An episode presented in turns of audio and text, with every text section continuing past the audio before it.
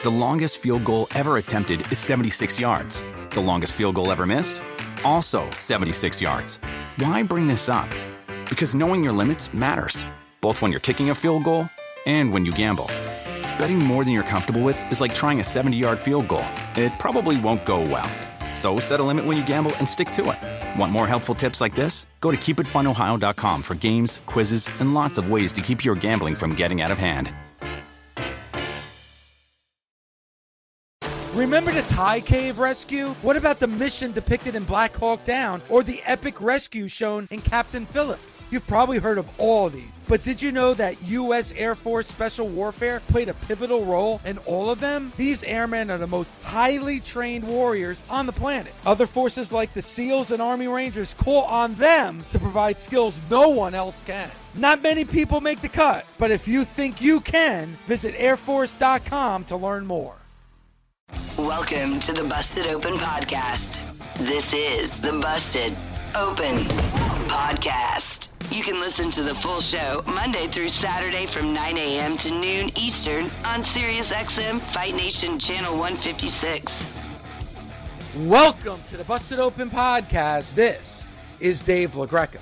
On today's episode, myself and Bully Ray dive into Monday Night Raw and does the draft mean anything a month in? And also that new World Heavyweight Championship held by Seth Rollins. Also, we talked to WWE Hall of Famer Ricky Morton and Avenged Sevenfold bassist Johnny Christ right now on the Busted Open podcast. How would you have booked Seth Rollins last night? Thank you for reminding me. Yep, and I do want to get to the nation, but this is so simple that I just wanted to get it out there. AJ Styles was so unnecessary last night. Not that I don't like AJ, don't love seeing him wrestle, yada, yada, blah, blah, blah. Start the show with Seth Rollins going out there, doing his thing, and re explaining his mission statement. I said that I was going to make this championship more popular than Roman's championship. I said I was going to put more prestige on the belt. I said I was going to defend it. I said I was going to do this and do that. And that's exactly what I plan to do. Night one on Monday Night Raw as your new WWE World Heavyweight Champion. I am defending this championship tonight in Albany, New York. Big Pop it just depends on who it's going to be. Whose music is hitting first? Who's the number one contender? Who's got the guts to step up to Seth frickin' Rollins? Boom. You hit the you hit the uh the Judgment Day's music. Okay? And then you build up the whole night that it's going to be one of the Judgment Day versus uh versus uh Seth Rollins for the the, the championship. But who's it going to be? Is it going to be is it going to be Priest? Is it going to be Balor? Is it going to be uh, uh, Dom? Dominic. Is it going to be right? And yep. now throughout the show, we see Priest and Balor saying, uh, "Bro, I think I should get the shot." No, bro, who do I? I think I should get the shot. And then we come back in the next segment, and, and Priest goes, You know what, Balor? You're right. You do deserve the shot. And then Balor comes back and goes, Hey, hey, Priest, you know what? I think you should get the shot. Right, you're right. And that's the thread. Which one of the judgment day are we getting against Seth Rollins? And then finally, they look over at mommy and they ask, Mommy, who do you think should get the shot? And mommy says, I think my Dom Dom should get the shot.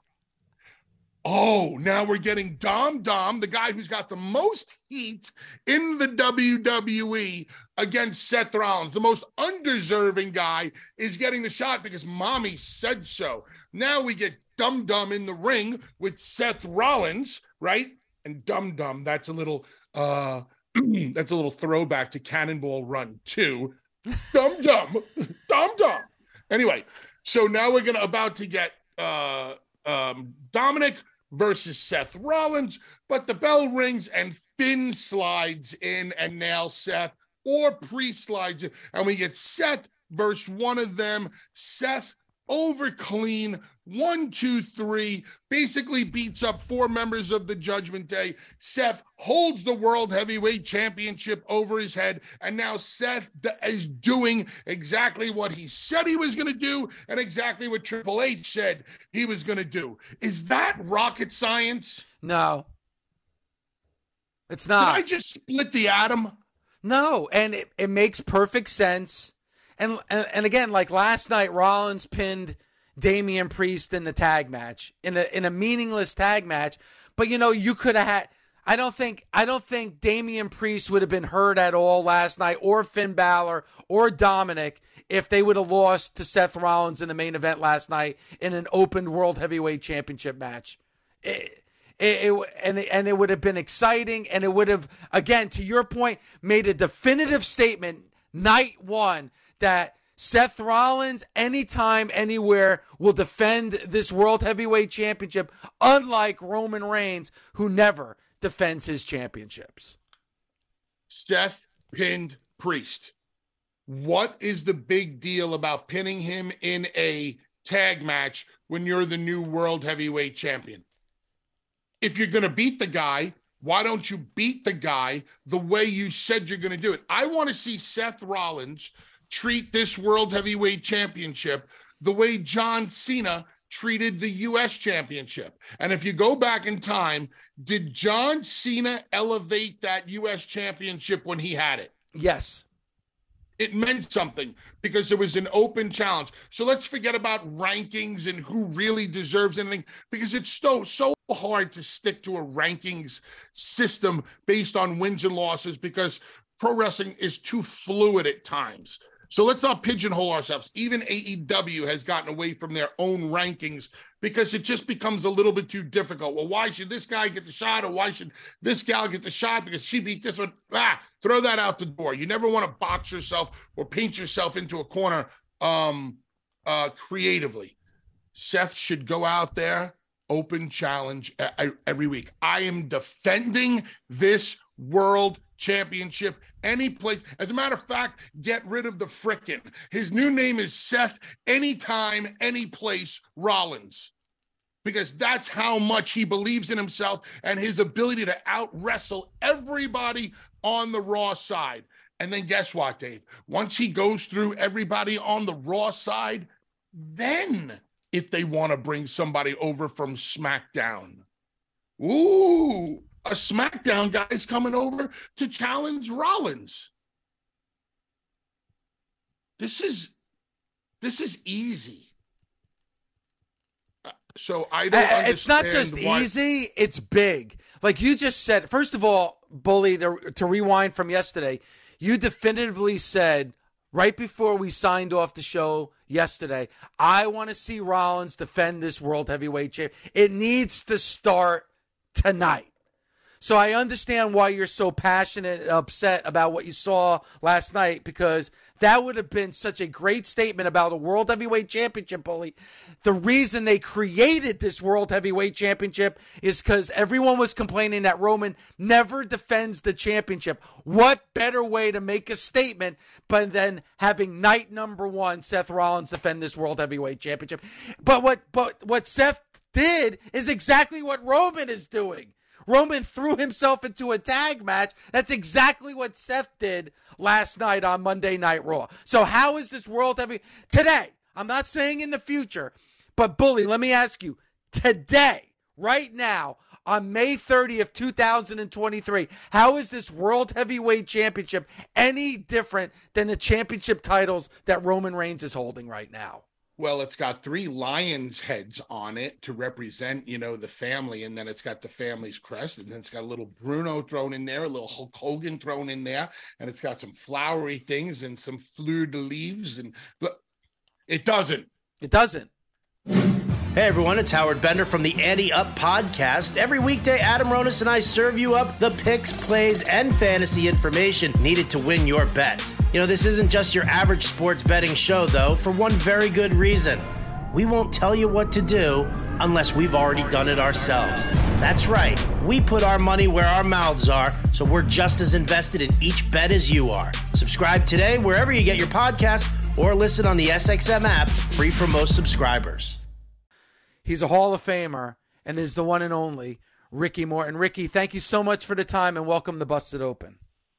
Well, guys, thank you very much. Uh, it's a pleasure to be on your show. What's up, Bully Ray? Ricky Morton, how are you, sir? Uh, before we go any further, I just want to say it's a pleasure to talk to you this morning, and I will always give you your props, you uh, and Robert. Whenever anybody asks me about my top teams, it's the Road Warriors, the Rock and Roll, and the Midnight. End of story. You are one of my favorite human beings in the entire wrestling industry, and you are by far one of the greatest tag teams that have ever existed. Now, enough blowing smoke up your old ass. Let's get down to business. All righty, let's do it. well, Guys, me. Ask me a question. I can take. I'm trying to I'm trying to book an angle with them. Yeah. no, but, but but really quick because there is a lot to talk to you about. It's a lot to talk to you about what's coming up, you know, with the Crockett Cup. But but one thing that I've never had the opportunity to ask you, and you know that feud with the Midnight Express, obviously one of the greatest feuds of all time. Um, but how much the fans loved you, and you are a part of a time when tag team wrestling would main event shows. And, you know, and we're seeing that a little bit right now. And I know we want to get into that. But talk about the fandom that you experienced back when you and the Rock and Roll Express were at your heights. Well, I mean, I appreciate that. You know, the fans did love us, but it was so easy because the team we wrestled, they hated them. Uh, that was a, a era and a time where the heels got heat and they knew how to keep it. Now, uh, you see a lot of these. You know, we're from the olden days. You know, and I and a lot of people I hear on the air, they're uh, listening to me talk, and they they're thinking to themselves, "Damn, he's still alive." Yeah, I'm still out here, and I'm still alive. But go back and watch some of these matches. Now, the ones that they have taped. Now, we started our feud with the Midnight Express in Louisiana uh, during the Mid South days, and we took it on to NWA. But you see, this is every night, guys. You know, we didn't do like a show every Monday or every Tuesday. We wrestled every night, and every arena was sold out. Not only because of us, but it was because of the heat on the heels and the crew that we had. Because everybody then could work or wrestle, however you want to call it.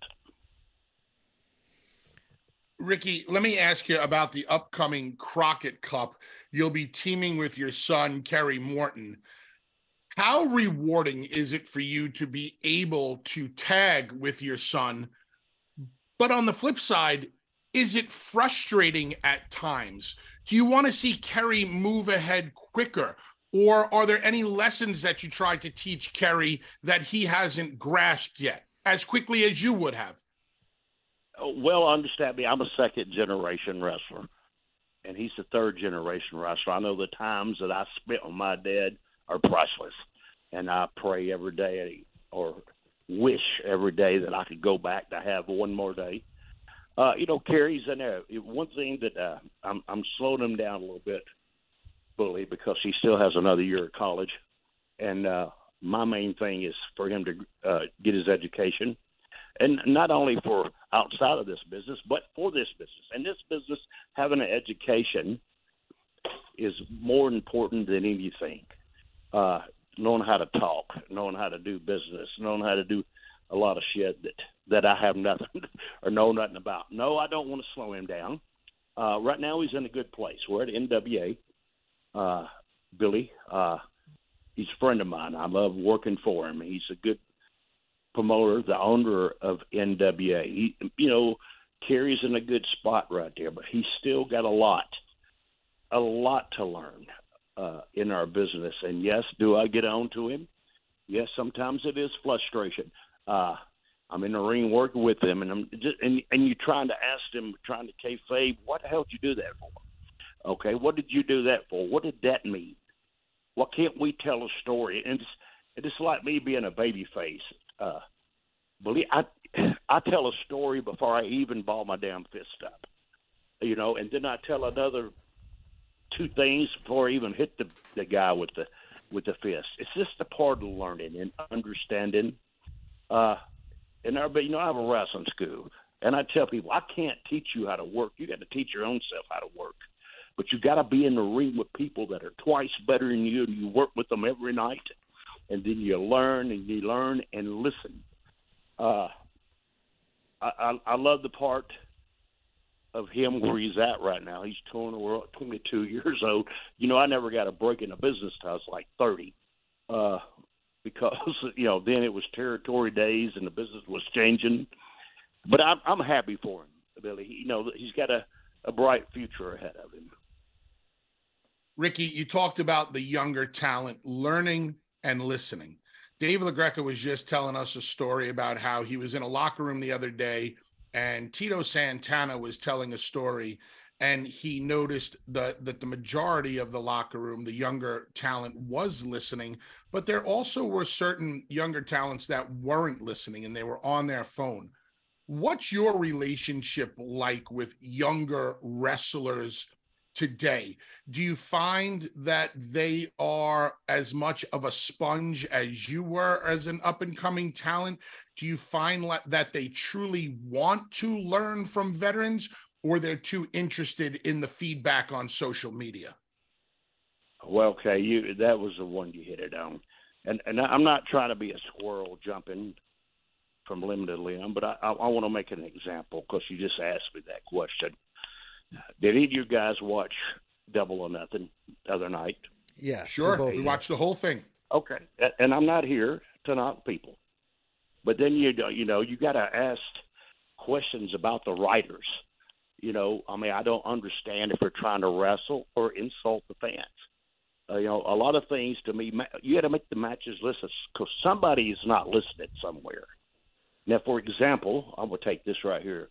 You know, they built Wardlow to be a badass, and and they built him. They built him. Then you go out in a match, and to me, it seems like these guys are going out there for business for themselves, not sticking to the storylines, not doing things. You know, in in wrestling, you got to be able to learn to work together, or they got to listen to the agents, or the agents don't have a damn clue what they're doing. Uh, to me, and it's just like right here, and you just asked me, and I'm going to finish this with one line because everybody in this business thinks they know everything, but what it boils down to, they don't know shit. Okay? Is that did I answer your question good enough? I mean, you you started to give an example. You brought up AEW Double or Nothing. Um, yes. Did you did you see things on that show? You brought up Wardlow. So what was frustrating about Wardlow or the Wardlow match in which you felt that they were working for themselves and not the story of the match? He's a big badass. He sold the whole fucking match. Did you notice that? Yes. Okay. So I mean, if he's that badass, uh, you got to go with that storyline it, it it just seems to me sometimes, Billy, bully, Billy, bully, hell to hell. You got me on. you road. can call me whatever you want. You're Ricky Morton. You're like God, you so you can call me whatever you want. My ass is my ass is ready to dip Red Man, but you know it's just like they built him, and, and the match just didn't get over to me. I felt like it. I felt like the fans didn't get their money's worth. Uh, that's my part. Uh, a few things to put together. You know, sometimes it's hard to explain. But it, well, uh, well, Ricky, let me jump in for just a second because you know I'm a fan. I'm a fan of Wardlow, and I, and we've talked about on the show where Wardlow was red hot, and then he got completely cooled down. They're trying to build him back up again. And you mentioned about his size, and he's a badass, and and yeah. he is. So you had definitely had a problem with the selling in that match as far as how much he sold. So what you're saying is he yeah, sold way too much thing. in that match. Yes. Okay. But, but, there's a different way to sell without just uh, without. See, it's called working, guys. Uh, even though you know the heel, you know, it's a lot of other things you do besides keep covering him, and you know, it's it's learning just to work with each other. I mean, see when I I never had guaranteed money. I had to work every every night, even right now, as me being an old man and my old ass getting up in the ring, I'm a baby face. I don't like to win.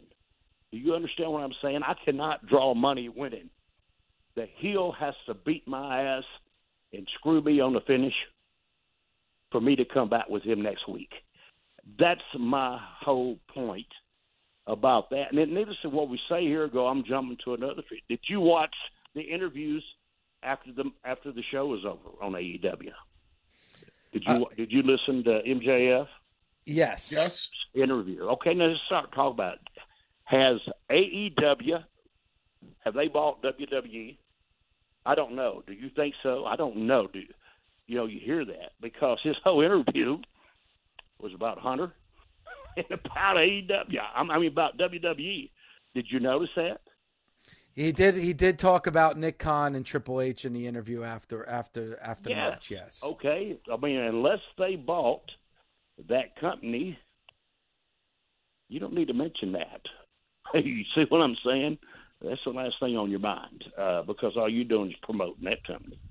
Uh, so uh, just a few things. I, uh, you know, I'm not the greatest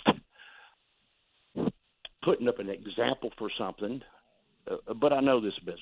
Uh, you know, the guys have got to start getting their storylines down. They need to start listening to the agents that want to go. You know, Billy, what, Billy, I mean, Bully, you was in a situation with me one time where we're trying to go over a match in Nashville, and, and you and you're dealing with people that don't know what the hell they're doing. Do you understand me? Oh, I'll go into specifics, Ricky. I don't care. I won't name yeah, names, but Dave, Dave, here's what happened. And to listeners, there was uh, uh it was Ricky and his and his son Kerry against two other well known younger guys in the business. And one of the younger guys is basically telling Ricky Morton what to do. And I heard this over and over and over again. And Ricky is trying to be very nice and respectful of the younger talent and tell the younger talent, hey, maybe we should go about it this way. And not only is this younger talent not listening, he's basically blowing Ricky Morton off. So I turned around okay. to the younger talent and I told him, My advice to you is to shut the fuck up and listen to Ricky Morton. Oh, is that how it went well, down, Ricky? That's exactly how it went down. And and then when you get to this and not knowing how to work, you know, on the finish, you know, here I am, 66 years old, and I get knocked out on the finish because of them not knowing what to do and not listening to people. See, that's that's my problem with today. Everybody, and I just said this earlier. Everybody's a business for themselves. Uh, it's it's not trying to work to get all your angles over, your programs. Oh, I call them programs. So get them to get them over and keep the storyline going for the people to have something to watch. It seems like I quit watching a lot of wrestling, but I watched Double Nothing, a little bit of it anyway, because I'm bored. And hell, this is what I do for a living. This is what I love. There's nothing in, in the world, you know, besides my family, that I love in this wrestling business. I love. I still love performing at the age of 66. I still love going to. I still watch. I love to sit down and just watch a good match from the beginning to tell a story, and that whole match tells a story to the finish but hell, I watch some matches, man. They they they don't even lock up; they just start hitting the ropes, and it frustrates me sometimes. Uh, our business so Ricky, is still a great business. We just need to have people in there that know what they're doing, and that can set this stuff up and make sure the damn guys listen to them. Ricky, tell me about the last match that you sat down and you watched from beginning to end and checked all the boxes that you enjoy about a good, uh, whether it's a singles match or a tag match. What was the last match that you really enjoyed? The last match I really enjoyed, I, I watched uh, FTR. Is that right? I don't know. Yes. Yeah, yep, FTR. Like those guys, but that, I left. I watched one of their matches only, and I really loved it.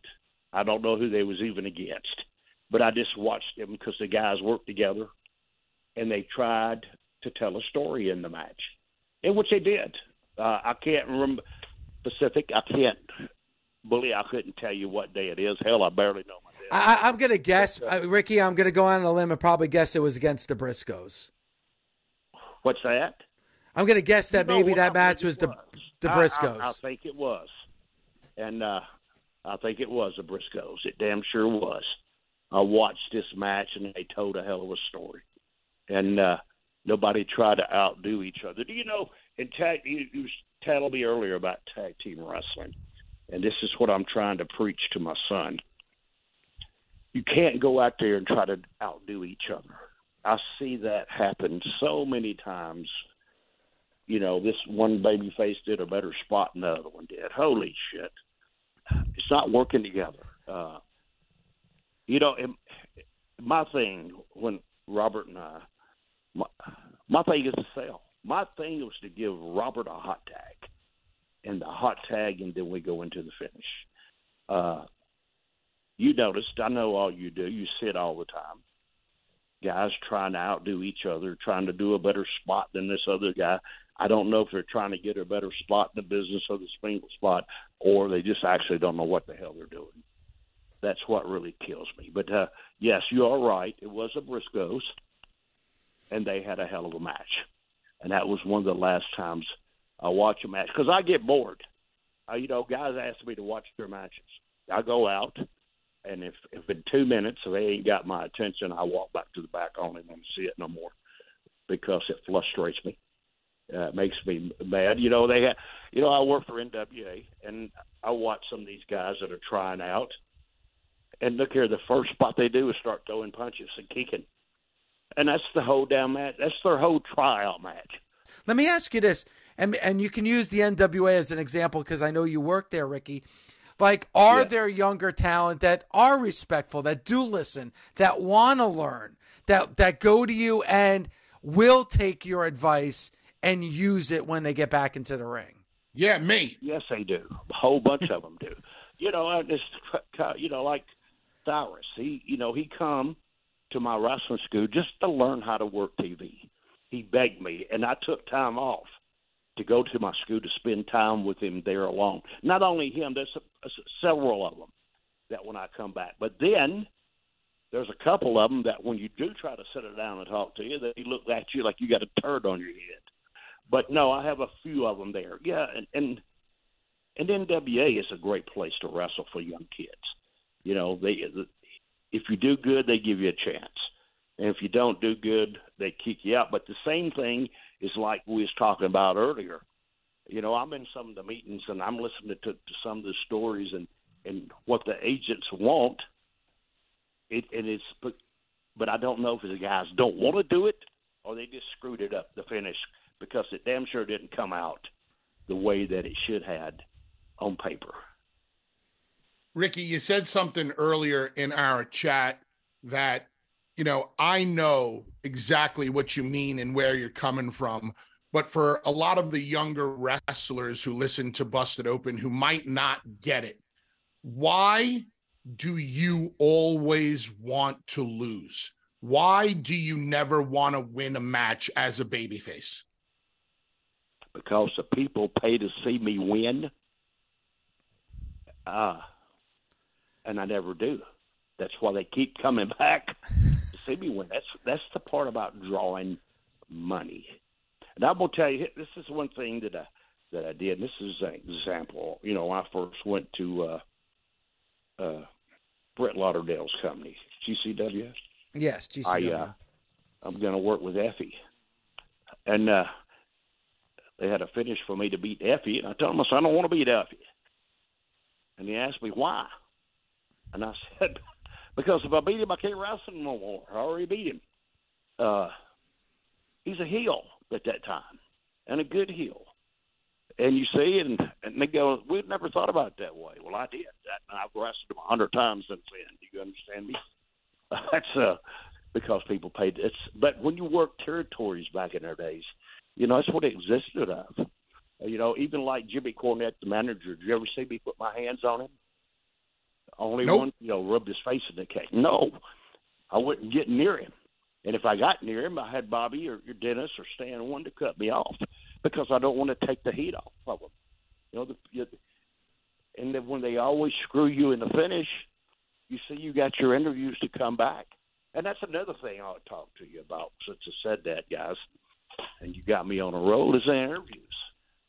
I uh, listened to some of these guys' interviews, and and even you know I was at Impact Bully not long ago. Boy, and I have a good time. I love them guys there. I love all the wrestlers. But one of the baby faces was doing the interview, and when it was over, I called him over to the side and I said, "Man, instead of you telling how bad you're going to whoop this guy's ass and who you are, you're a tough guy." I said, "Why don't you do an interview for the people? You know, you know me. You know what I do. When you come to see me, I give you your money's worth." uh, the NWA, the Crockett Cup. Uh, you and your son are going to be a big part of it, Ricky. Uh, as always, thank you, thank you so much. For- as a wrestling fan, you know it's hard. All the blood, the sweat, the tears, the chairs. It's a hard day out there. And do you know what tastes incredible after a hard day in the ring? A Mike's Hard Lemonade. You get all hot and bothered, and then you can cool off with an ice cold hard lemonade. Since day one, Mike's Hard Lemonade has been making lemonade the hard way. They take three kinds of lemons, all handpicked from family farms, and cold press them to create a taste like no other. They choose to do things the hard way because they know hard days deserve a hard lemonade. That's why for 25 years, nothing has tasted better after a hard day than a Mike's Hard Lemonade. Find now in store Mike's is hard, so is prison. Don't drive drunk. Premium malt beverage with flavors. Mike's Hard Lemonade Company, Chicago, Illinois. The longest field goal ever attempted is 76 yards. The longest field goal ever missed? Also 76 yards. Why bring this up? Because knowing your limits matters, both when you're kicking a field goal and when you gamble. Betting more than you're comfortable with is like trying a 70 yard field goal. It probably won't go well. So set a limit when you gamble and stick to it. Want more helpful tips like this? Go to keepitfunohio.com for games, quizzes, and lots of ways to keep your gambling from getting out of hand. Best part of spring cleaning takeaway is the post clean clarity you get. It's kind of like when you find out you've been paying a fortune for wireless when Mint Mobile has phone plans for $15 a month when you purchase a three month plan. It's time to switch to Mint Mobile. All plans come with high speed data and unlimited talk and text delivered on the nation's largest 5G network. Ditch overpriced wireless with Mint Mobile's limited time deal and get three months of premium wireless service for 15 bucks a month. To get this new customer offer and your new three-month unlimited wireless plan for just 15 bucks a month, go to mintmobile.com slash busted open. That's mintmobile.com slash busted open. Cut your wireless bill to 15 bucks a month at mintmobile.com slash busted open. $45 upfront payment required, equivalent to $15 a month. New customers on first three-month plan only. Speed slower above 40 gigabytes on unlimited plan. Additional taxes, fees, and restrictions apply. See Mint Mobile for details. Warmer, sunnier days are calling. Fuel up for them with Factors no prep, no mess meals. Meet your wellness goals in time for summer thanks to the menu of chef crafted meals with options like Calorie Smart, Protein Plus, and Keto. Factors Fresh Never Frozen meals are dietitian approved and ready to eat in just two minutes. So no matter how busy you are, you'll always have time to enjoy nutritious, great tasting meals. With 35 different meals and more than 60 add ons to choose from every week, you'll always have new flavors to explore. Crush your wellness goals this May with dietitian approved meals and ingredients that you can trust. Treat yourself to restaurant quality meals that feature premium ingredients like filet mignon, shrimp, and blackened salmon. Head to factormeals.com slash busted50 and use code busted50 to get 50% off your first box plus 20% off your next month. That's code busted50 at factormeals.com slash busted50 to get 50% off your first box plus 20% off your next month while your subscription is active. The time. Hey everyone, Jen Piacenti here, host of Sticks and Stacks, the podcast that brings you the very best action from the world of hockey and baseball. Each week, myself, Sean Drotar, and Nate Lundy will bring you our best picks and talk you through the props, bets, and fantasy advice that can help you become the best fantasy manager in your league, or even just help you win some money. Subscribe today wherever you get your podcasts or listen on the SXM app, free for most subscribers. Johnny Christ joins us here on Busted Open. Johnny, what's going on, man? Uh, not much. Just waking up, man. This is I, I'm, I'm on West Coast time over here. It's 8:30. I just finished my first cup of coffee, but I'm excited to be here with you guys.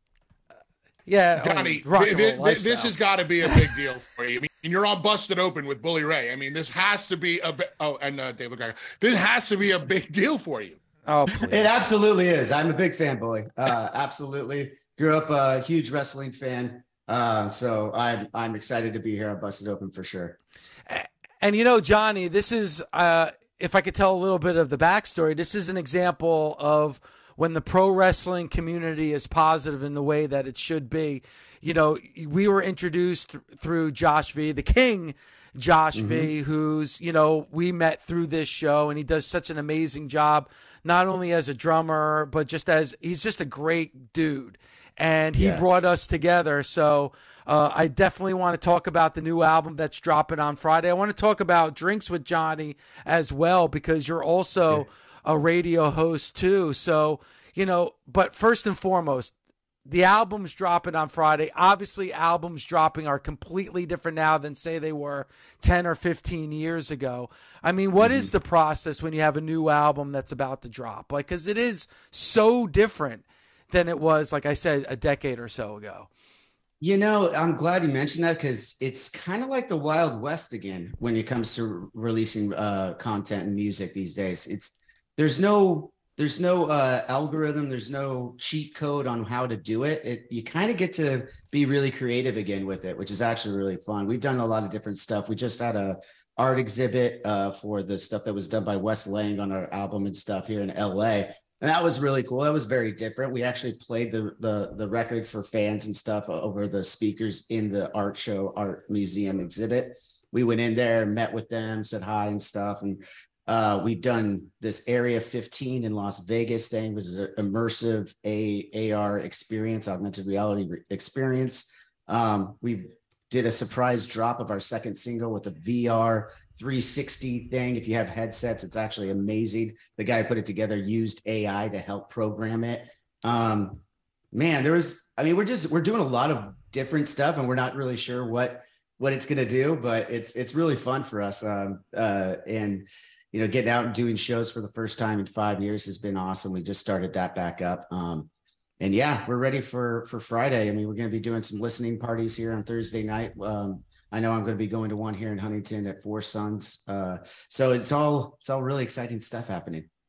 Johnny, uh, most rock stars want to be wrestlers, and most wrestlers want to be rock stars. Jericho does gets to do it both. Uh, Right. Me, me and Dave have plenty of friends out there out in the rock and roll industry who are huge wrestling fans, as you are. But me and Dave are huge rock and roll fans, and what always intrigues me is day one. The first day you ever got in a room or a recording studio or a garage with the current with with, with the with the other uh, members of Avenged, and you hit that first note, kind of like when Motley hit that first note of Live Wire in the movie The Dirt. Did you know in that moment that you had something special with Avenged? I wish I could say yes because that would be a much cooler story, but I can't. I I was trying out for the band, and uh, my first time making noise with them uh, as as their songs. I mean, I jammed with them before. I was I was really good friends with uh, our, our brother Jimmy the Rev Sullivan, uh, and I would jam with him a lot when they would finish up their their rehearsals. They were in a garage right down the street. I was the 16, 17 year old punk kid that would come over and knock on the garage while they were rehearsing. And uh, then I'd start jamming out Primus stuff with Jimmy. But when I actually came to being the first, you know, avenged rehearsals that I was a part of, I still wasn't sure I was going to get the gig. You know, I, I wasn't really, so I can't say like in that moment, I was like, yes, they already had something special, in my opinion, and I was just gonna try and fit in. And uh, luckily enough, after a few shows uh, on my first tour with them, they they offered me the gig, and it was I quit high school you know, that next week, and uh, it, it was off to the races. You know, Johnny, the the the new album drops uh, this Friday, June second, and then I believe the tour kicks off the 9th of June and uh, at the Forum in Englewood. Like when mm-hmm. you're playing and like you know you're gonna hit the Garden, uh, June tw- June 23rd, you're gonna be at Madison Square Garden, and you've right. done a lot of touring. Obviously, you've been with the band now for over 20 years. Like yeah. when you play certain venues like Madison Square Garden, do you still get that thrill when you play there?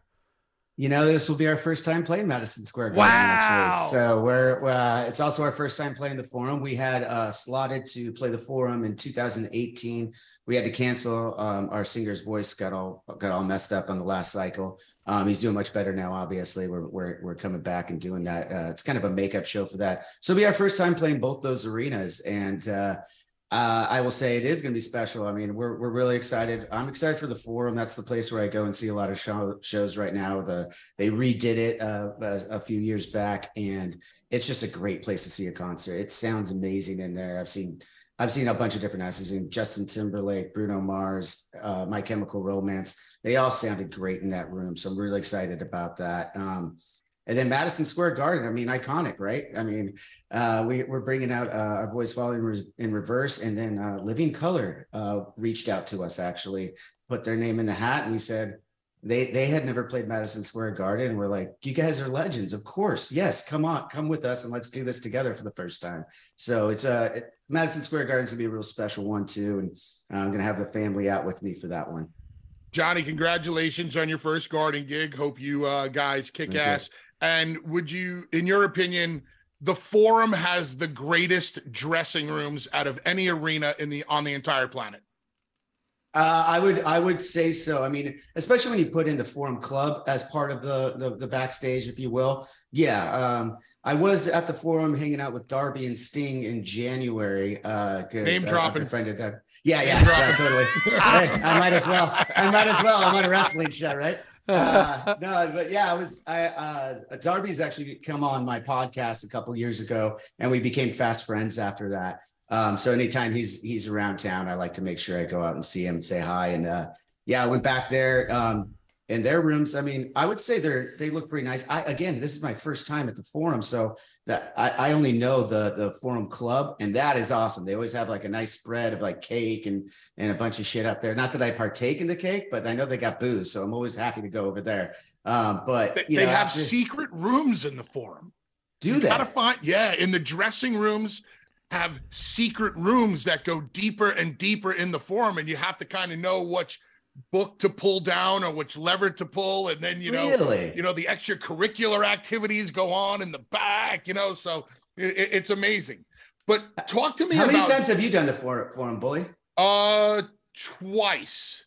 Okay. Twice because normally brother when we were there we were doing the staples center oh man, I, no, I, yeah. I, know it. I know it. the, the, forum uh, is, is a great uh, building. You talked about becoming fast friends with Darby Allin. Um, yeah. We know the Darby Allin that we see on Dynamite and in AEW, and why we uh, enjoy his performances and why we love him. Talk to me about Darby, the human being, and how you were able to become friendly with him so quick. You know, I think he's just he's just a good dude. Um, honestly, like he's you know, and and his approach to the business is is really inspiring to me. Like because it's just it's just entertainment in general. Where I consider us all under the same umbrella when you really look at it. It's all entertainment, right? And uh, the way that he approaches it is just like he doesn't want to be with any drama or anything. And I could relate to that coming up in the metal genre in the early 2000s. There was a lot of politics and, and everything. Everyone uh, posturing up against against one another, um, and it was all good fun competition. But Darby really just like separates himself from all that stuff and just really sticks focused to what he wants to accomplish.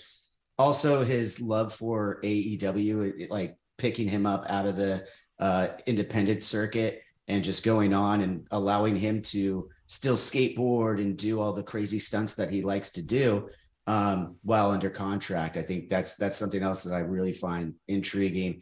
And uh, his story of just being, um, you know, uh, uh what was it? He went to he went to college for uh, film school actually uh, for a little while, and he really is is deep into into movies and stuff, and uh, and wants to create movies and wants he just wants all these assets of or, or aspects of life and entertainment and control it and go for it. And I just I find that so inspiring because I, I, I just started the podcast when I when I um, had met him, and that was part of me, you know, branching out onto different platforms and stuff and, and things of that nature.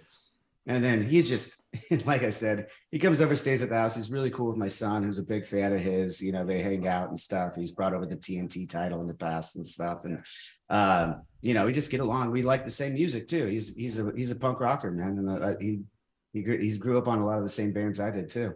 Ramones or the Sex Pistols? I'm more of a Ramones guy. I'm that might be. Uh, I, I know Sex, Sex Pistols came before them, of course, but I'm more of a Ramones guy, being from the states. I'm sorry, everyone across the pond, but it's the it's the way it is for me. Actually, uh, Fear is better than both those bands, but I digress. Uh, so, but but Johnny, you just said something interesting because I, am as as Bully said, we're big music fans. I'm a huge Alice Cooper fan, and I remember the first time I interviewed him, I told him, you know, this is a pro wrestling show, and he goes, "It doesn't matter. It's all That's a humble brag right there too. The first, well, you know, first time I the first time I interviewed him. oh, the first time. The first time. But, but I'm like, hey, why don't you hook me up with his number after this too? While, while but, but, well, you got your connections, please. Um, um, but you know, like, but he said, you know, it doesn't matter. It's all entertainment. At the end of the day, it yeah. is right. We're we're like you and Bully. You're all performers, and you're there uh, to entertain you know, and I, I mentioned Alice Cooper, but has there been somebody, whether it's been in the music business or the wrestling business, or maybe even on, you know, your podcast, Drinks with Johnny, that like you're about to interview, that you really kind of got nervous interviewing, that you kind of felt like a kid again? Um, there's been a few actually, if I'm being honest. There, I mean, Fat Mike from NOFX. I I I'd been friendly with him before in passing, but we weren't like super tight. So that was, and I, I grew up transcribing all of his bass parts and stuff as a kid, and then now we've become a little closer. Um, yeah, I, I consider us friends now. Uh, uh, Jake the Snake Roberts uh, was like my second or third guest on the show. Um, he happened to be here in Huntington Beach, where I'm from, and uh, my producer reached out to him, and it was a funny story actually because my, my producer is just a contract manager for Edison, or at the time he was, and he was like, "Yeah, you, let me help you out with this podcast thing you're doing. Uh, Jake the Snake's coming around. Let me see if I could get him on your show." I'm like, "How are you gonna get Jake the Snake Roberts, Hall of Famer, on my on my podcast?" Sure enough, he got him on the podcast, and I went over to uh, Jake's hotel. We filmed. I was super green to podcasting. I barely knew anything of what I was doing, but he was he was really nice about everything, and, and we had a great chat. But I mean, yeah, it was very intimidating going over. Also, I'm I'm not a very big guy, and Jake is a huge guy, so it was very intimidating in person to be uh, trying to get to know him um, uh, right off the bat. And there's something you don't hear very often: somebody who went to Jake's hotel room and lived to tell about it. Absolutely, man. I, I, he could have eaten me alive. You know, I know he's I know he's not in the ring anymore, but I mean, damn, like that guy, that boy can. He's a. It's different. You know what I mean? I was talking to some friends the other day. Like, uh, you you professional wrestlers, like you don't you see it on TV and you know everyone's like a little bit bigger. You guys are athletes and everything like that, but until you're like standing next to someone you that like a Jake or or maybe like yourself, bully, it's like the sheer mass it's not even the height it's just the sheer mass of you guys is just it's just different it's it's it's the same as like athletes you go see a uh, uh, meet someone from the nfl or anything like that too but it's just it throws you back a little bit i was i was definitely because you know jake was a bigger guy but he wasn't you know he's not taker he's not kane but he's a big dude you know and and listen, I'm 6'3, 295. And even when I stood next to Taker was tall, but Kane was just massive. I like yeah. Kane had so much dense muscle on him. You knew that you when you were standing next to him, you were just he, he can manhandle you, and he normally did. Yeah. yeah. uh, the mayor, the mayor of Knox, right? Yes. Yeah. I watched John- his uh, documentary a couple weeks ago on uh, A and E. It was it was really good he's a good dude. Yeah, those A and E like really docs nice are guy. great. Uh, the new album, uh, "Life Is But a Dream," drops Friday, June second, and you know, you you said you're with the band now 21 years. It's a long time, man, and you're still a young man. Like you're you're a very young guy. Um, Some days I don't feel like it, but thank you. well, wait till you get to be my age, Johnny, and then you're really gonna start to feel. if. I'm lucky enough to make it, if I'm lucky enough to make it I'm not that fucking old, man. All right, so Jesus, uh, 51, you son of a bitch. But um, oh, you're still young. Oh man. yeah, whatever. Yeah, whatever. Um, so, but Johnny, like, and this album, I hear more than ever. Like, you really push the boundaries on this album. A lot of different influences, jazz, a lot of prog. You know, was that a conscious effort to to kind of extend yourself as a band for this new album? Yeah, I mean, we kind of always do that. It's just it's it's always a different journey. Like this band, um, you know, we always say it and we really mean it. We're we're at, we're we're a family and we don't do this for the business aspect of it. We do it because we love each other and we have fun doing it together. The moment it's not fun anymore, we're not going to do it. We wouldn't make new music. Um, and for us to get going, we wanted to challenge ourselves yet again. Every album we try to challenge ourselves to do something different, to to to expand uh, you know, our our artistry. And this one was no different in that sense, but in other senses, like you brought up, there was different influences this time around, I'll say. And we really wanted to just be bold, I guess, is a lot of the things, you know, like can we can we put in vocoders and and tell everyone that we were inspired partly by Kanye West and scare the shit out of everybody? and we did we basically like when we we took from his production and stuff like that he's, he's a great producer all all other things aside um and a lot of other influences zappa is in there um you know uh, basically we just went completely wild with it and anything that sounded kind of off kilter we we kept and then rehoned and then got rid of all the fat when we were when, when we were all said and done with it we this is actually our took us the longest to make, but it's our shortest record at only 53 minutes uh, as a whole. But uh, I I dare anyone to think that there's not a lot of information going on throughout the whole thing. There's more information in a shorter amount of time, put it that way. And uh, that's what we that's what we set out to do, man. It's and it's I'm really proud of uh, the rest of the boys in the band and myself for being able to put this thing together. And I can't wait for everyone to hear it on, on the second because it's it's a journey, man. And uh, I, I make the joke that it's a grower, not a shower. So give it a few more lessons. I promise you'll you'll get into it. You can relate to that, LaGreca, right? Well, yeah, I, I, my favorite albums. No, grower, not a shower.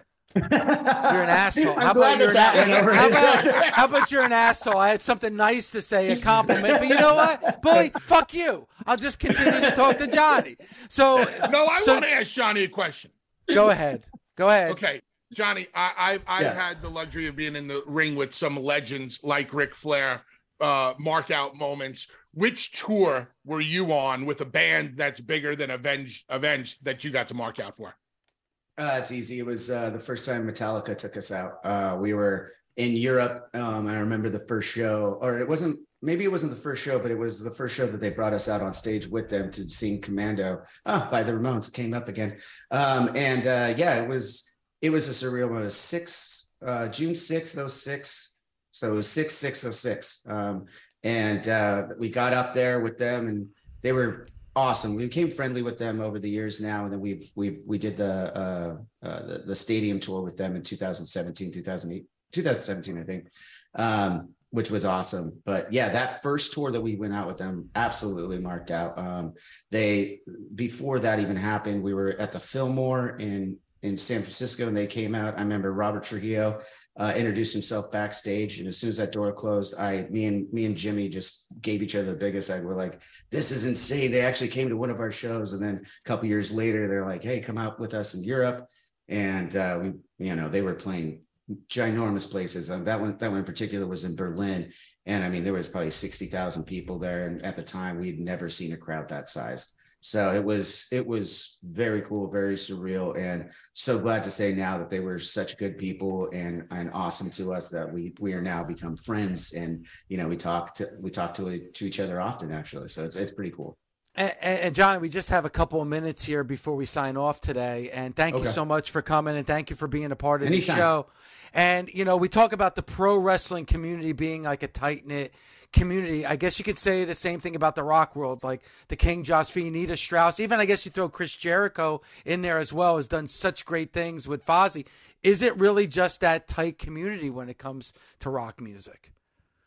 Uh, I think I think it's in the sense that everyone knows everyone at, at a certain point. Yeah, it, it's pretty tight. Um, some of those guys you named are I've become friends with, but um, you know, it is a little. You, you run into each other at the festivals is really when it happens. You play the, you play these rock festivals and you run into each other and and you, and, and yeah, it, it is a tight community in that sense for sure. Um, you know, I've been away from the community for about five years now until we just recently got back into it. So yeah, uh, I'm excited to uh, to rub some more elbows again. But um, yeah, I, would say it's pretty tight. You know, there's there you know there's there's some some places that are tight and there's other ones that's, that it's not so much. I guess. All right. I, again, the show is Drinks with Johnny. I, I guess, Bully, we must have lost the invite to be on the show but hopefully at some point we will get an oh, we'll invite get we'll to be on going. Drinks with We're Johnny. only the number one pro wrestling show on the, the yeah, entire you know, planet. You know, I mean, yeah. whatever. All right, maybe we don't sell out Madison Square Garden like Avenged Sevenfold. Yes, oh, that's right, you did. yeah, Bully uh, multiple times with multiple companies. That's right, Bully. Yeah, good point by you. And again, the new album so is. This is how we get in touch. This is how we get in contact, though, Dave. It's it's guys like Josh, and then yes, I would absolutely love love to have both of you guys come on the show any any anytime. Any you, you, you tell me when you're free. Busted Open is part of the SiriusXM Sports Podcast Network. If you enjoyed this episode and want to hear more, please give a five star rating and leave a review. Subscribe today wherever you stream your podcast. Catch the full three hours of Busted Open Monday through Saturday at 9 a.m. Eastern on SiriusXM Fight Nation, channel 156. Go to SiriusXM.com backslash Busted Open Trial to start your free trial today. The longest field goal ever attempted is 76 yards. The longest field goal ever missed? Also 76 yards. Why bring this up? Because knowing your limits matters, both when you're kicking a field goal and when you gamble. Betting more than you're comfortable with is like trying a 70 yard field goal. It probably won't go well. So set a limit when you gamble and stick to it. Want more helpful tips like this? Go to keepitfunohio.com for games, quizzes, and lots of ways to keep your gambling from getting out of hand.